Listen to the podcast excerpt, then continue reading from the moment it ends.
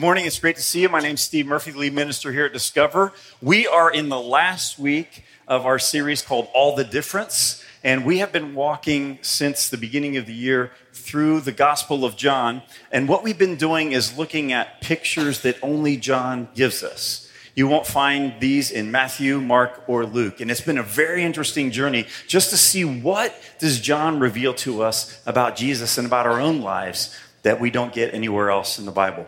So if you have a Bible, um, go ahead and turn to John chapter 21. That'll be our, our text for today. As we've been going through this series, All the Difference, we've talked about how various things make all the difference. Love. Love makes all the difference, doesn't it? Just that word, we just, we feel different when we hear that word. And when we experience it, wow. The Holy Spirit makes all the difference. Not only God with us as Jesus was, but God in us. Remarkable. Unity. When brothers and sisters are united in Jesus, because we are united first to God, what a difference that makes. We talked about how finishing the work makes all the difference. That Jesus completed his work and he has work for us to do. And today we're talking about restoration. Now, here are some pictures of some things that have been restored, and it's kind of cool. So you have a table, for example, the before and after. That's pretty amazing. Uh, check this out. I feel like that's my life on the left side sometimes. Cars that have been restored, more cars that have been restored, and four cars that have been restored that were part of our car show. And I just want to pause on that for just a second. It's kind of interesting as I was thinking about this. The car show is kind of a, like a microcosm of the gospel, right? Something was born and it was great, and then it was created and it was all good, and then things began to break, right? And rust. And it's not just a physical thing we're talking about, we're talking about our spiritual lives, and they've been broken. And the hand of someone came in and restored that. And that's just kind of cool. So when you see the cars at the car show, it's kind of like, wow, that's a kind of the story of how God comes in, into our lives and changes everything. And I would encourage you when you come to the car show and the craft show, look for the people whose stories have yet to be restored. We have people who bring cars here every year because our car show, I think, is the number two ranked car show in Columbus now by the people who come to shows. The reason for that is they feel like our car show is different. What is different about our car show? It's not just that we're raising funds for something that's good. It's that there's something more. There's some purpose. There's something of depth. And I would encourage you to go hear the story of the 1946 Studebaker. I don't know if that's a car, but that was restored. And ask the person if, you know, was that, did you do that? Did you restore this car? A lot of times they do. Just get to know them invite them to a relationship with Jesus in some way if you can, just by showing them love, first of all. Anyway, that car show is significant. It's a great opportunity to really take Jesus to some people. So restoration is huge. All of us need to be restored. This is the good news of all humanity that there is hope for everyone. A little background before we read our, text. So Jesus was arrested. And when he was going through his mock trial, people asked Peter three different times, Hey, aren't you one of his followers? Don't you know him? Peter three times says, No, no, I swear, no. Can you imagine his shame, his guilt, his brokenness. And can you imagine his joy when his relationship with Jesus is restored? And that's what we're going to read about today. There's a lot of stuff going on, but that's our primary focus. And we're going to be reading a fair amount of text. So again, John chapter 21, we're going to start in verse 3, and I'm using the Christian Standard uh, Bible today. So Jesus has died and he's raised. But Peter is going back to something familiar. Verse 3 I'm going fishing. Simon Peter said to them, We're coming with you, they told him. They went out and got into the boat, but that night they caught nothing. When daybreak came, Jesus stood on the shore, but the disciples did not know it was Jesus. Friends, Jesus called to them, you don't have any fish, do you? Side note, it's better to just say, hey, have you caught anything? He's actually like, you don't have any fish, do you? Anyway, I thought that was kind of funny. All right. No, they answered. Cast the net on the right side of the boat, Jesus told them, and you'll find some. So they did, and they were unable to haul it in because of the large number of fish. The disciple, the one Jesus loved, said to Peter, It is the Lord. Simon Peter heard it was the Lord. He tied his outer clothing around him, for he had taken it off, and plunged into the sea. Since they were not far from land, about a hundred yards away, the other disciples came in the boat, dragging the net full of fish. When they got out on land, they saw a charcoal fire there with fish lying on it and bread. Bring some of the fish you just caught, Jesus told them. So Simon Peter climbed up and hauled the net ashore, full of large fish, 153 of them. Even though there were so many, the net was not torn. Come and have breakfast, Jesus told them. None of the disciples dared ask him, Who are you? because they knew it was the Lord. Jesus came, took the bread, and gave it to them. He did the same with the fish.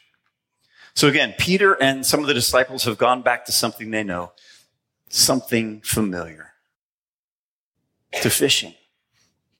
But guess what? It's unfulfilling. They don't catch anything. And this picture takes us back to a, an interesting story in Luke chapter 5. When Peter and the others had been fishing, and guess what? They hadn't caught anything. And Jesus says, Try it again. And Peter says, Honestly, um, first, you're not a fisherman. He doesn't say that, but he's got to be thinking it, right? Honestly, we fished at the best time to catch fish, and we've caught absolutely nothing. So what you're asking doesn't make a lot of sense. But because you asked, we'll do it. And they did, and guess what? They caught so many fish that, that the nets began to break. They had to call in other boats. So this story obviously takes them back. John recognizes this, this guy that's asking us if we've caught any fish and we tried it again. That, that's exactly what happened back at the beginning. John recognizes it's Jesus. And Peter, Peter, who one time got out of the boat and walked on the water to Jesus, this time he just jumps in and he just swims. It's such a Peter kind of thing to do, right? He's just going for it.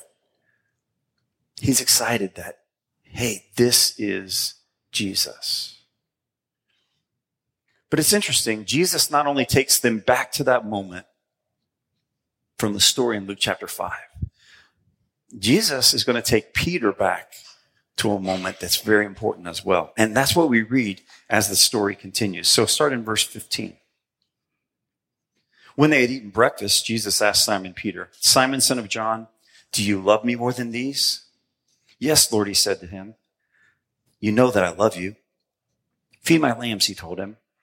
A second time he, he asked him, Simon, son of John, do you love me? Yes, Lord, he said to him, you know that I love you. Shepherd my sheep, he told him. He asked him a third time, Simon, son of John, do you love me? Peter was grieved that he asked him the third time, do you love me? He said, Lord, you know everything. You know that I love you. Feed my sheep, Jesus said. So the breakfast fire might take Peter back to that fire where he was warming his hands the night when he said, I don't know this Jesus. He denied Jesus three times. So with a fire as a reminder, certainly the three questions from Jesus would be a reminder. Do you love me? Three times Jesus asks. And three times Simon Peter says, Yes, Lord, you know that I love you. And it says that Peter is grieved the third time. Why does it say that? Why was he grieved? Well, one answer seems really obvious. It's what we just said that this three time question takes him back to his three time denial. N.T. Wright writes this The three questions correspond to Peter's three denials. The smell of the charcoal fire lingers. Peter's night of agony and Jesus' own night of agony returns. Jesus is the Passover lamb who takes away the sin of the world. Peter's sin included, your sin, my sin. So from a legal point of view, there is nothing officially on the record against us. But in our memories, there may still be old failings, old sores, old wounds. Like a computer virus, we need to have it dealt with before we can operate to maximum efficiency once more. So Jesus goes to where the pain is, as he often does. He takes Peter away from the others. They're probably walking along slowly on the shore. And Jesus asks the question that goes to the heart Do you love me? Jesus' three questions take Peter back to his painful and embarrassing denial. And honestly, there might be something more going on here. We don't see it in the English. But in the original Greek language, there is more, more than one word for love. I found this out when I was reading it in Spanish. There are two different words that are being used here, just like there are in the original language. So this is what's happening. This, the interaction is written like this. Jesus asked Peter the first time, do you love me? And he uses the highest form of love in the Greek language, agape. And when Peter responds, he uses what's a really good form of love, but it's more like a, a deep friendship. It's something that's, it's called phileo, Philadelphia, city of brotherly love. It's, it's a good love. It's not the deepest, most profound love. So that's interesting. Do you love me with the most deep passion that you can? Lord, you know that I love you as a brother, as a friend. Second time Jesus asks him, Peter, do you love me? Again, deep agape love. And Peter responds, Phileo. Yeah, I, I have a friendly love for you, Jesus. The third time, Jesus asked Peter, he says, Do you love me, Phileo? Do you love me with a friendly love, Peter? And Peter says, That's how I have to respond right now. Yes, I, I love you that way. It seems that Peter just can't say that he loves Jesus to that great sacrificial depth? Probably because he doesn't feel he can claim that. I've failed you, Lord. I've denied you. I've broken our relationship. I can't say honestly that I have loved you that deeply. So when Peter can't come to the level where Jesus is, Jesus meets Peter where he is. Isn't that amazing? But this isn't something out of God's character. When we couldn't achieve perfection, when we couldn't become sinless, God became sin for us on the cross. When we couldn't go to heaven, God came here to earth so that we could. God meets us where we are. I think that's exactly why Jesus is meeting Peter here, because Peter is stuck. He can't get beyond this shame, this, this pain. And Jesus says, I want you to. So I'm going to meet you there and let's walk forward together. You see, Jesus loves us wherever we are, but too much to stay there. That's part of our vision statement. We are a church that loves people wherever they are, especially in their messiness and their brokenness, but too much to let people stay there. You see, the enemy reminds us of our past, so we will stay there, so we are stuck. Oh man, you don't deserve to be loved. You don't deserve forgiveness after what you've done, you know, it's your fault. You are guilty. And God takes us to that exact place and says, You are loved. You are forgiven. I will take your guilt and your shame myself. And I want to walk forward with you in healing, in grace, in truth, and in love. God meets us where we are. And he says, greater things are coming for you. Deeper, greater commitment. And that's exactly what happens in this story. Look at verse 18. Truly, I tell you, Jesus says to Peter, when you were younger, you would tie your belt and walk wherever you wanted. But when you grow old, you will stretch out your hands and someone else will tie you and carry you where you don't want to go. He said this to indicate the kind of death Peter would glorify God. After saying this, he told him, Follow me. So Peter turned around and saw the disciple Jesus loved following them, the one who had leaned back against Jesus at the supper and asked, Lord, who's the one that's going to betray you? When Peter saw him, he said to Jesus, Lord, what about him? If I want him to remain until I come, Jesus answered, What is that to you? As for you, follow me. Peter, who denied even knowing Jesus, is going to proclaim Jesus boldly many times and get in trouble for it. Peter is going to show the truth of Jesus to thousands of his Jewish brothers and sisters. Peter will be the one who takes the good news of Jesus to the non Jewish people for the very first time, showing that God wants to be in relationship with every person. And do you notice how Jesus calls Peter to ministry, to people, to purpose, to life? You see, Jesus knows Peter can do this. Jesus has more faith in Peter than Peter has in himself because Jesus knows with God all things are possible and Peter will be empowered by the Holy Spirit, which will change everything. It's interesting, you know, as, as Peter and Jesus are talking, I'm not exactly sure why Peter says what about him. Maybe it's because he just found out he's going to die, you know, and he's like, what about that guy? Man, that is such a human response, isn't it? What about him? Jesus' response is really clear and it's really pointed. What is that to you? It's none of your business, Peter. Each person's story is unique and God meets each person in their story and he walks with them uniquely. Jesus is talking about his relationship with Peter, and Peter doesn't need to worry about John or anyone else. Your story is your story, not someone else's story.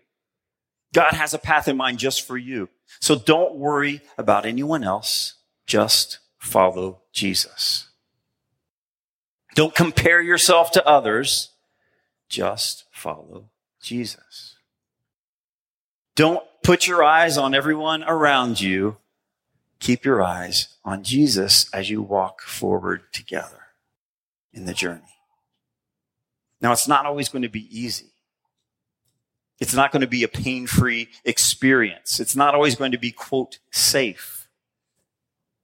But God will strengthen you as you rise to a new commitment, a new level of, of sac, um, sacrificial love just as Peter was able to do because he was empowered by God. He was forgiven. He was restored. Every day as we wake up, I think it's an opportunity for us to say, today is a new day. Today is a day to be renewed in the Lord, to have my relationship strong and restored. And I think we should do that every day. When we, when we come here every week and we worship God together, it's an opportunity to be renewed. When we take the Lord's Supper together, we are restored as we confess our sins and as we are washed clean. I think every day should be a renewal, a restoration. But I also know there are times when God's calling out for something more. And the Holy Spirit is impressing on us that there's a deeper commitment that needs to be made. And maybe today you've been taken back. And God is saying, you're stuck here. We need to meet here. You need to have this forgiven. You need to have this cleansed. You need to walk forward with me together.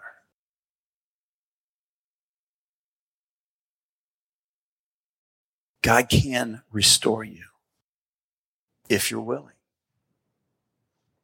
In Luke chapter 15, there are three stories about things that are lost and found and how there's a great celebration after each thing is found. And the third thing that is lost is a son. And it's the one that we identify with most, first of all, because it's a person, but really because it's the story of humanity. And most of you are familiar with the story. It's when the, the son, the young son goes to his father and he says, you know what, dad? I can't wait for you to die. So can you just give me your inheritance now? And then I'm out of here. So the father does. And the son goes off. It says he goes away to a different land. He blows it all in wild living, it says. And then he finds himself in a very broken place. No money. Because of that, no more friends. Must not have been great friends, huh? no food, no place to live. He longs to be able to eat the slop that he is feeding the pigs for his job. And he wonders, is there any possible way that my father would welcome me back as a hired servant? As a slave? I certainly don't deserve to be a son. So he rehearses his speech on his way back toward his father's house. And in this incredible picture of God, we see the father looking, waiting, watching for the son. And when he sees his son walking, he does something that is completely embarrassing and out of nature in that culture. A distinguished father runs to his son.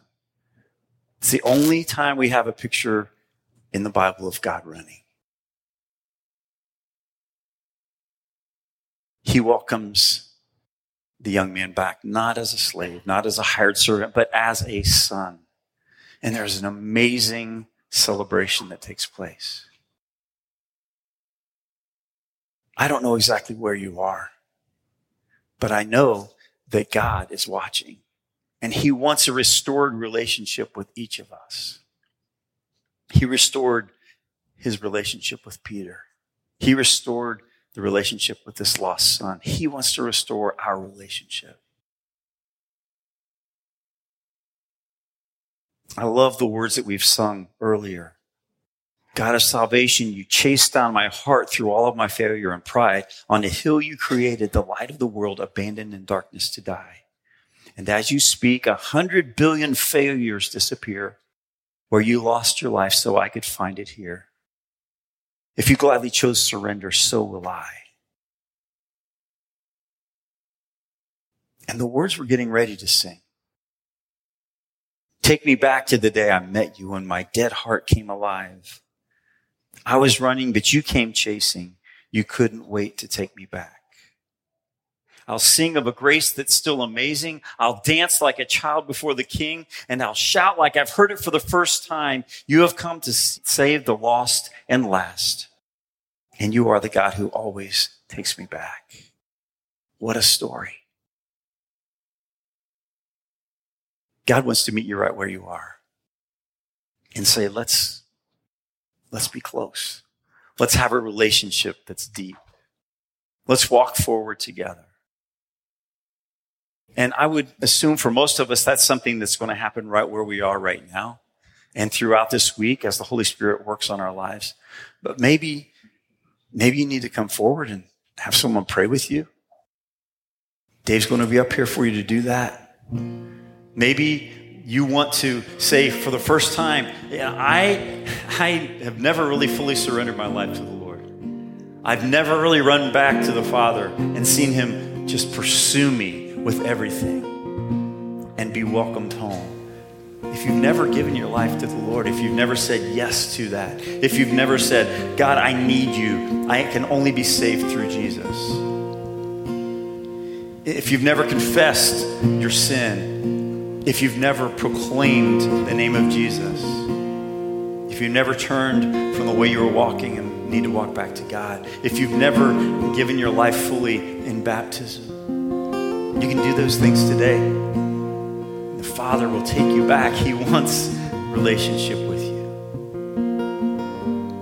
Wherever you are, God wants to meet you there. And He's going to walk with you every step of the way on life's journey. And if you respond, God will restore. And restoration, it makes all the difference. Let's stand. This has been a sermon series by Discover Christian Church.